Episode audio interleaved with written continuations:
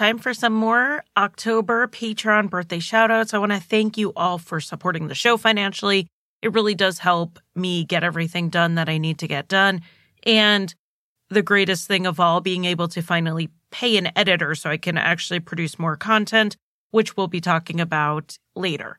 Anyway, I do want to say a very, very happy birthday to Deb, Sage, Tara, Portia, Lil, Doug, Carrie, and Anna. Thank you so much for your support. Have a happy birthday. I hope you have a great celebration. Go out, eat some extra cake for me, and have a great month. So happy birthday.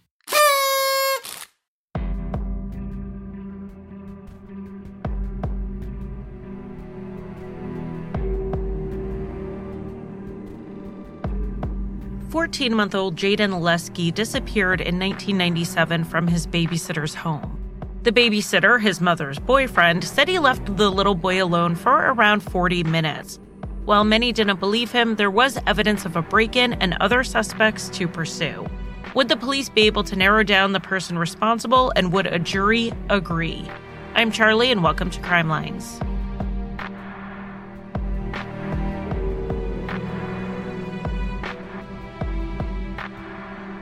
Welcome to Crime Lines. This is a part two, so go back and listen to part one before you check this one out. I know that they're not usually as long as the episodes I generally split up, but I have a voice situation going on. I actually think I sound a lot better today than I did yesterday with the last episode. So, anyway, let's see if we can get through this one without my voice cracking too much.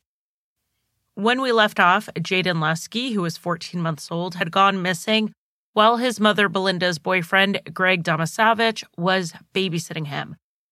The police suspected Greg, but Belinda initially did not. She thought it was Greg's ex Yvonne, whose brother Kenny and friend Darren smashed the windows of Greg's house in the time frame Greg said Jaden went missing, and they seemed like pretty reasonable suspects. And it was confirmed, as in they confessed to it, that they broke the windows. And it was not Greg doing this to stage some kind of break in. Kenny and Darren walked the police through everything they did that night. They said that they had staked out Greg's house until he left sometime between midnight and 1 a.m. They said Greg first walked out to his trash can and threw something away before he went back inside. About two minutes later, Greg came out again and left in his car. A neighbor had also said she heard his car in this time period. They said it was after Greg left his house that they vandalized it and ran off.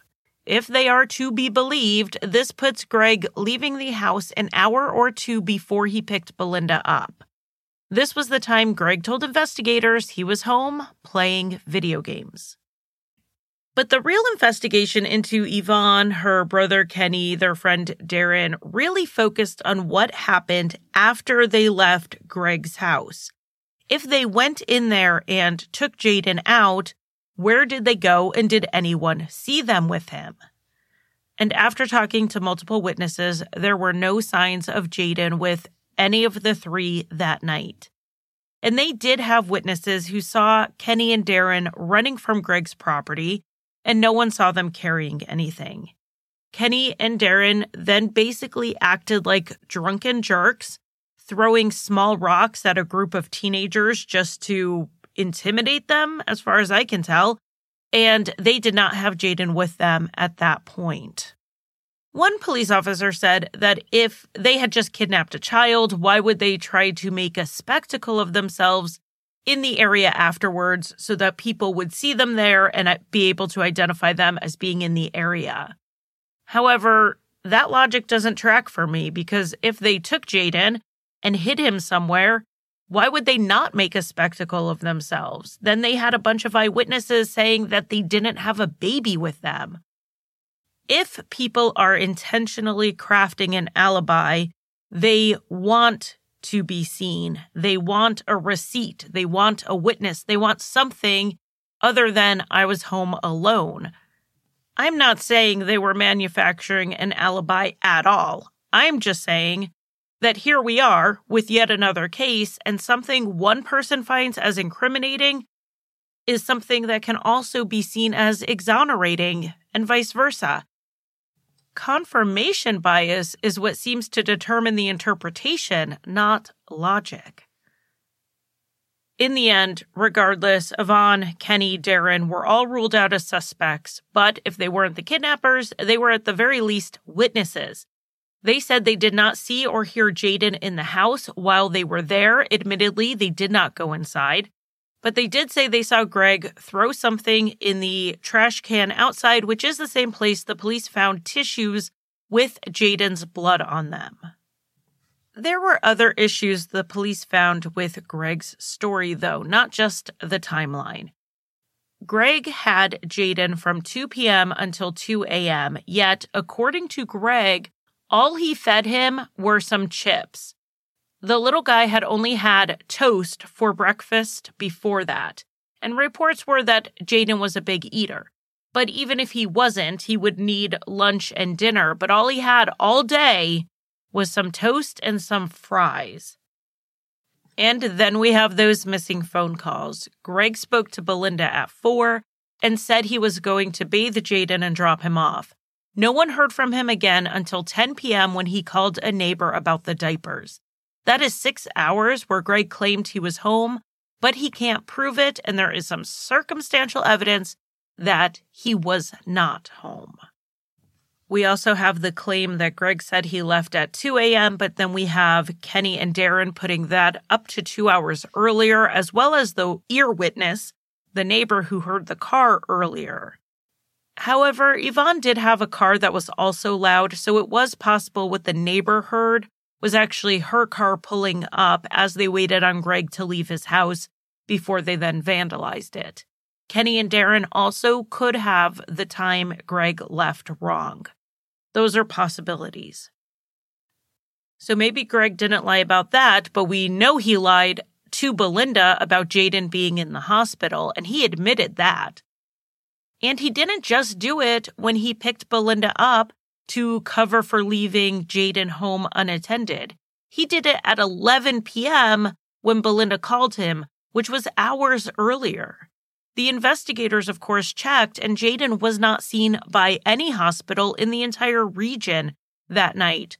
So, why did Greg tell that story at 11 p.m., which was hours before he supposedly needed it to cover up for leaving Jaden alone?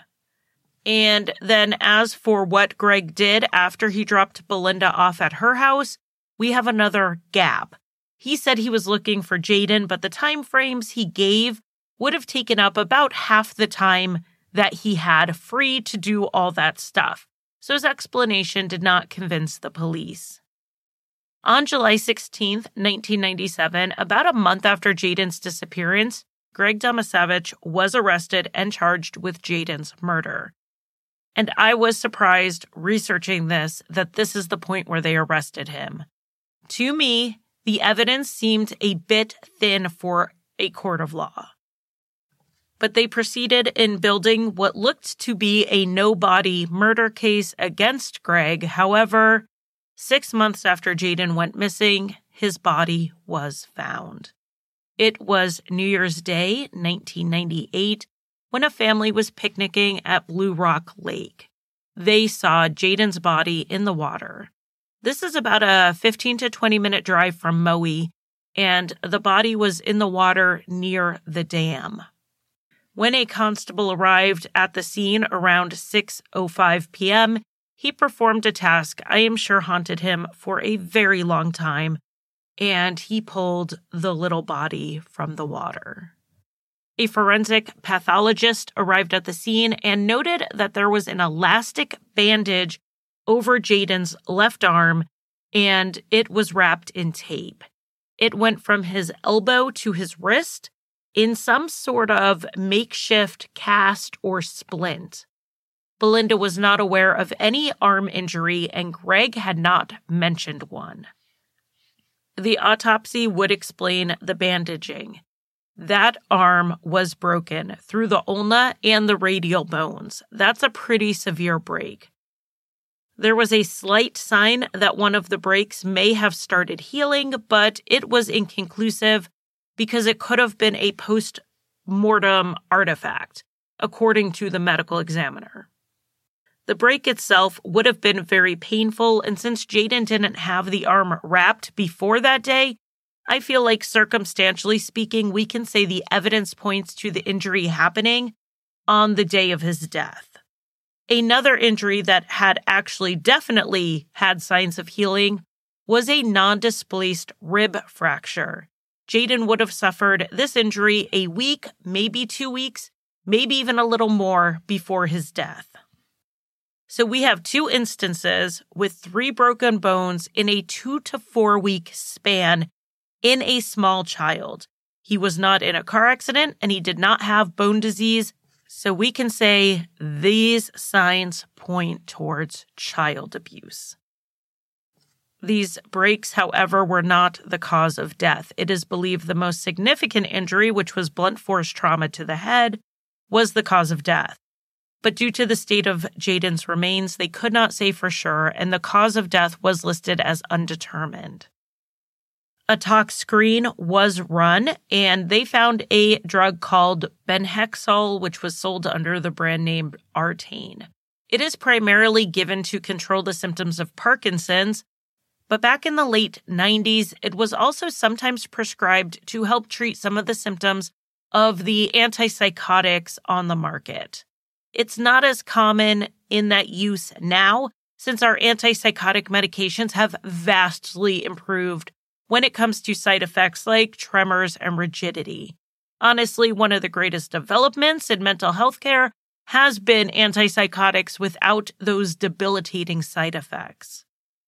Jayden would have no reason to have this medication in his system therapeutically, and no one in his life, including Greg, had a prescription for it.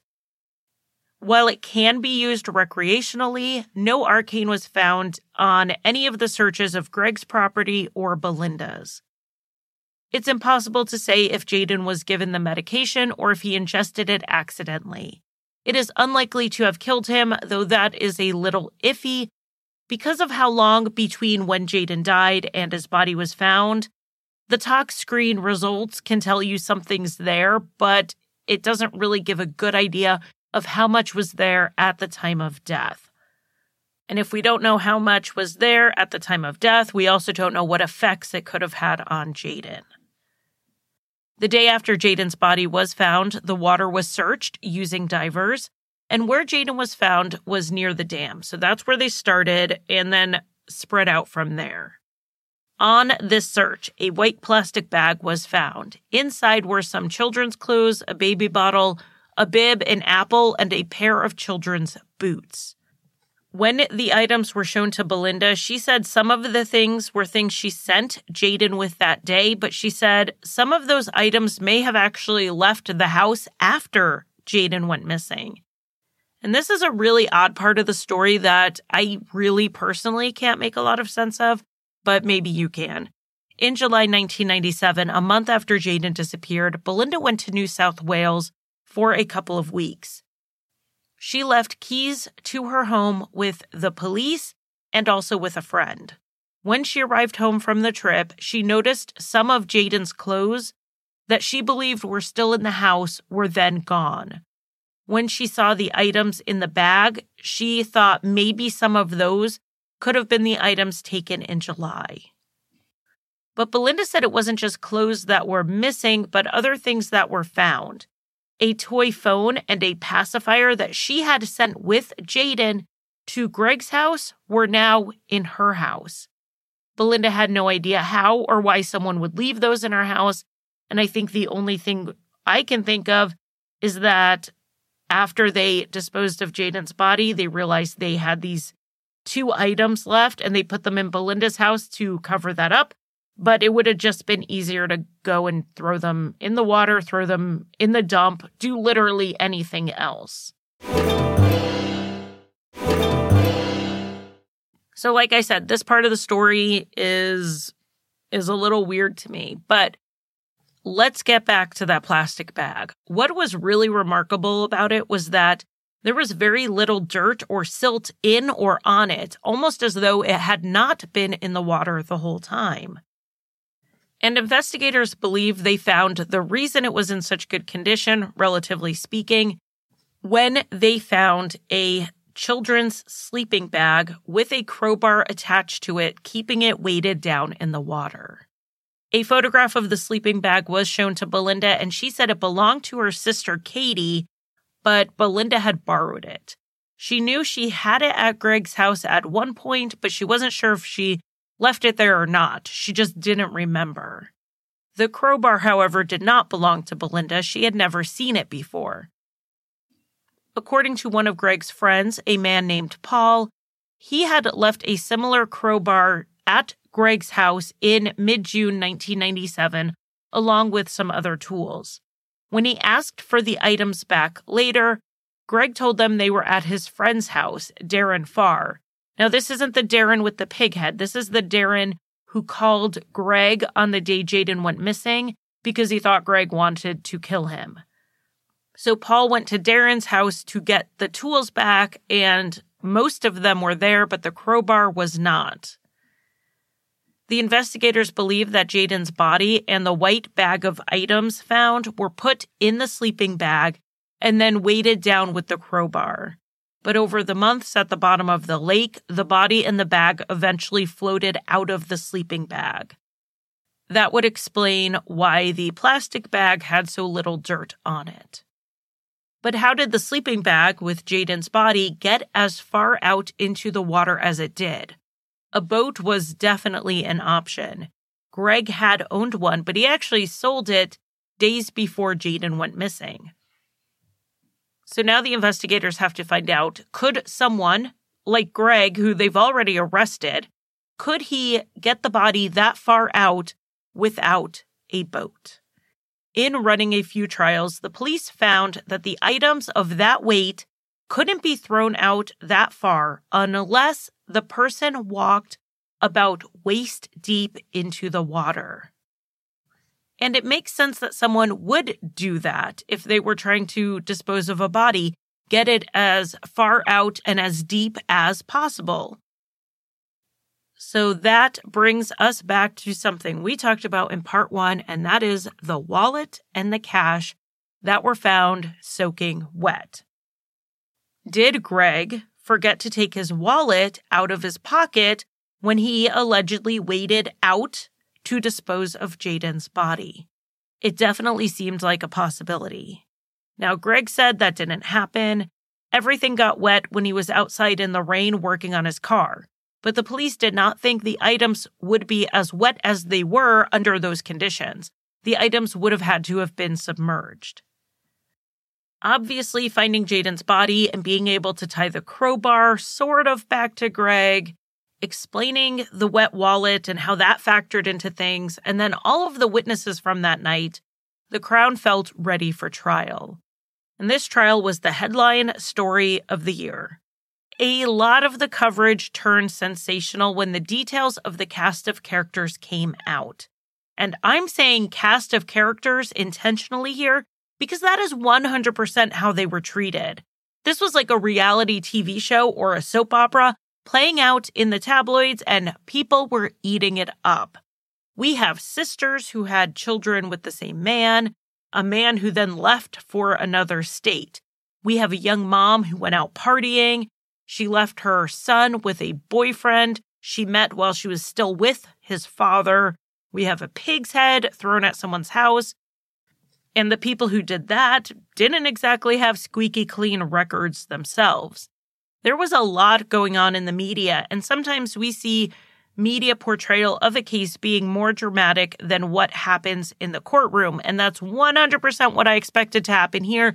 I expected I would start looking at the actual court case and it would be incredibly mundane. But there ended up being some drama in the courtroom too. So let's go ahead and get into the trial, just hitting the highlights here. The Crown's theory of the crime is is interesting. So, what they say happened was that Greg, an abusive man, had killed Jaden. Details are unknown. Maybe Jaden initially got hurt accidentally, and Greg tried to treat it by wrapping his arm, and then he gave him a pill he thought might help with the pain. But when Jaden wouldn't stop crying, Greg lost it. He has a history of having done that when Jaden accidentally got hurt on a car door. Greg lost it and hit Jaden. This time, the Crown theorized Greg didn't just hit Jaden, but struck him hard enough to kill him. That's just one theory of how the actual homicide took place. It's what the Crown said happened after that really seems like it was just pulled straight out of a detective thriller novel. They said Greg left his house around midnight with Jaden's body. He brought the body to Belinda's house and put Jaden in his crib. His plan was to bring the intoxicated Belinda home, giving her more to drink in the car so she'd be super drunk, and tell her that Jaden wasn't there so then she wouldn't go check on him. She would eventually drunkenly fall asleep, and when she woke up in the morning, she would find Jaden dead in his crib, perhaps even thinking she did something to him that she couldn't remember. But at the very least, the police would think she did it. There was a neighbor of Belinda's who said around half past midnight on the night Jaden vanished, she heard a car revving. She looked out her window and saw a green car parked in front of Belinda's house. Greg did drive a green car. The Crown said that after putting Jaden's body in his crib, Greg went back to his house to wait for Belinda's call to go pick her up. That's when he found his windows smashed and the pig head and realized he had a better cover story delivered to him by the Pighead Brigade. So, what Greg did was bring Belinda to his house so that she would see the damage to the house and then bring her back to her home. While there, he went into Jaden's room, took his body out of the cot, which messed up the bedding. Then he drove to Blue Rock Lake, dumped Jaden's body, went home, and changed into dry clothes. Then he went back to wake up Belinda to report Jaden missing. That would mean that when Greg was pulled over for speeding after he dropped Belinda off, Jaden's body would have been in the vehicle under this theory. The defense countered that this theory was missing quite a bit of evidence. Greg's wet clothes, for instance, they were not found or taken. When asked what clothes he wore, Greg pulled them out of a pile of dirty clothes. Supposedly, someone saw wet clothes in his hamper but they did not take those into evidence. They also didn't fingerprint the inside of Greg's house, which may have shown someone else had entered. Kenny, Yvonne's brother, was asked directly if he thought he could have gotten through the window, even with those glass pieces along the frame jutting out. And he said yes, he could have. He was an accomplished burglar, apparently. Greg's defense, he had hired a top notch attorney, by the way, pointed out the other people who should have been more thoroughly investigated. For instance, Greg's friend Darren, who he just had a fight with. Greg said he gave Darren the crowbar. Darren had the rest of the tools, but not that crowbar. And of course, we have Yvonne, her brother Kenny, and their friend who's also named Darren. Now, Kenny and Darren did not do the prosecution any favors from the stand. They were angry and aggressive in court. If their goal was to give the impression that they just were not capable of violence, they didn't exactly convey that with their outbursts and hostility toward the attorneys. The Crown did have jailhouse informants, not all who could testify, but the details of what they said Greg said are in the coroner's report if you really do want to read it. Basically, Greg confessed to them, but the details vary a bit, and Honestly, incentivized witnesses are not always reliable. I would take them all with a huge grain of salt. But the one I do want to mention is that one of the confessions Greg allegedly gave to an inmate indicated that Jaden's death was accidental, or at least the initial injury was, that the car had fallen off the jack while Jaden was under it. Greg wrote in an unpublished book that that didn't happen. And it couldn't have happened since the car was backed onto ramps and there was no jack. Except according to the investigators in his early statements to the police, and according to the coronial inquest report, there was a jack, and Greg had even said it wasn't working well. So this is a discrepancy. I think an accidental death and an intentional cover up does need to be considered as a possibility in this case, particularly since someone did try to bandage Jaden's broken arm. If you intended to kill someone, why would you treat their injuries? But that doesn't necessarily mean Greg did it. The defense did present some evidence they believed showed that Jaden didn't die the night he disappeared, but was held for some time.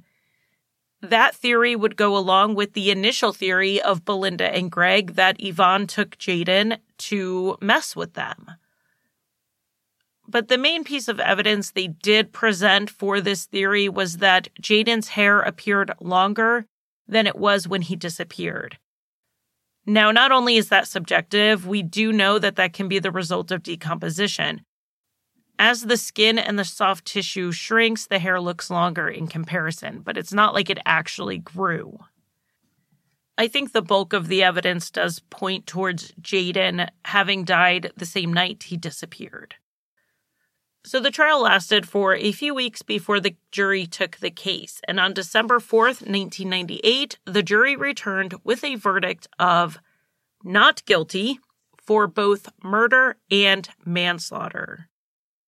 After roughly a year and a half in pretrial detention, Greg Domaszewicz was a free man.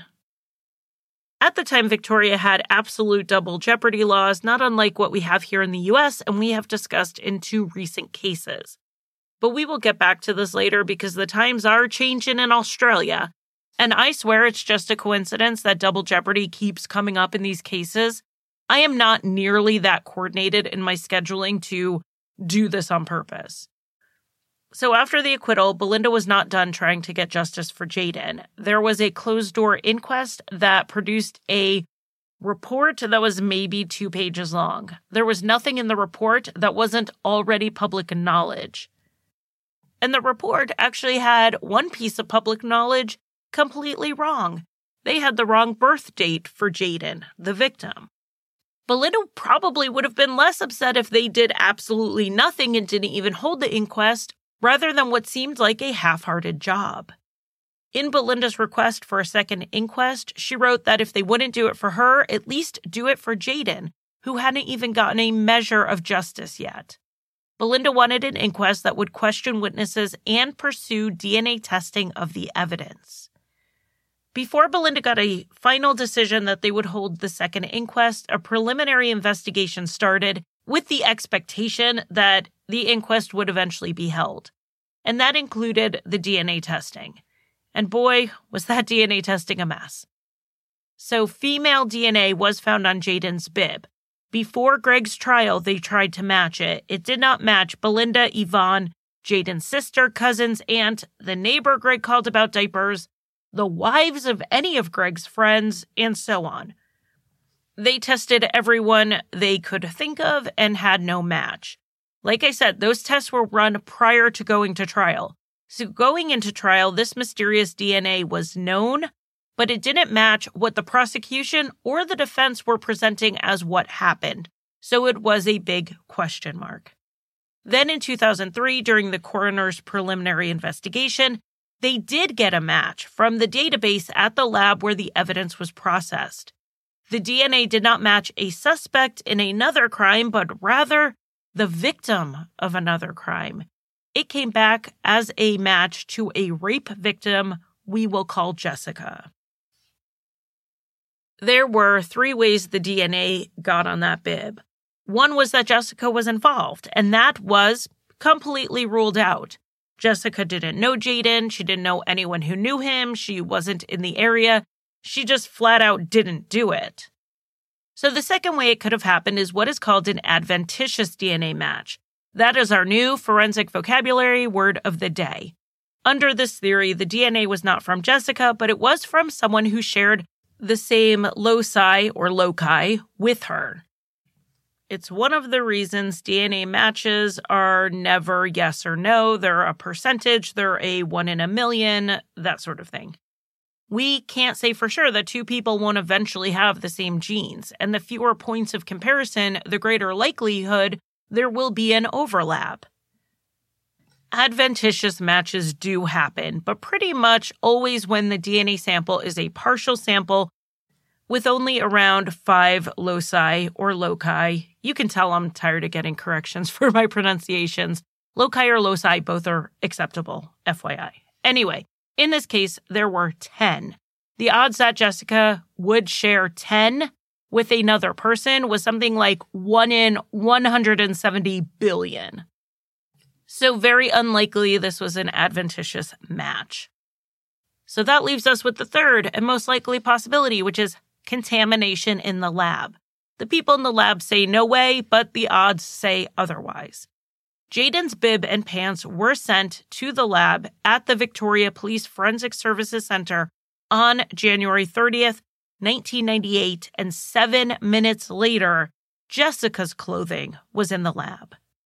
Now, it's not clear how the contamination happened based on the order the items were processed, the processes within the lab, and the storage of the items. And maybe that's the scary part when we seem to convict or exonerate based on DNA evidence. They couldn't find when Jaden's bib would have been contaminated by the evidence from Jessica's case, but that is by far the most likely explanation. The DNA match was a bust, and it possibly came at the expense of a rape victim having to relive her trauma in the process. So, like I said, this retesting of the materials had to do with the upcoming inquest, but it wasn't a guarantee that inquest was even going to happen. It started in November 2003, but Greg immediately tried to stop it. He went to court and managed to have it halted. And then in December 2004, it was ruled the inquest would not move forward, largely based on a technicality. The coroner had cited the wrong section of the Coroner's Act when he started the inquest. So in July 2005, another inquest began, this time citing the correct law. Around 50 witnesses testified, and the report was released in 2006, and it is where we got most of the information covered in this episode. The findings of the inquest were that Jaden's cause of death was the head injury. There was no ruling on whether it was an accident, a matter of neglect of supervision, or intentionally inflicted.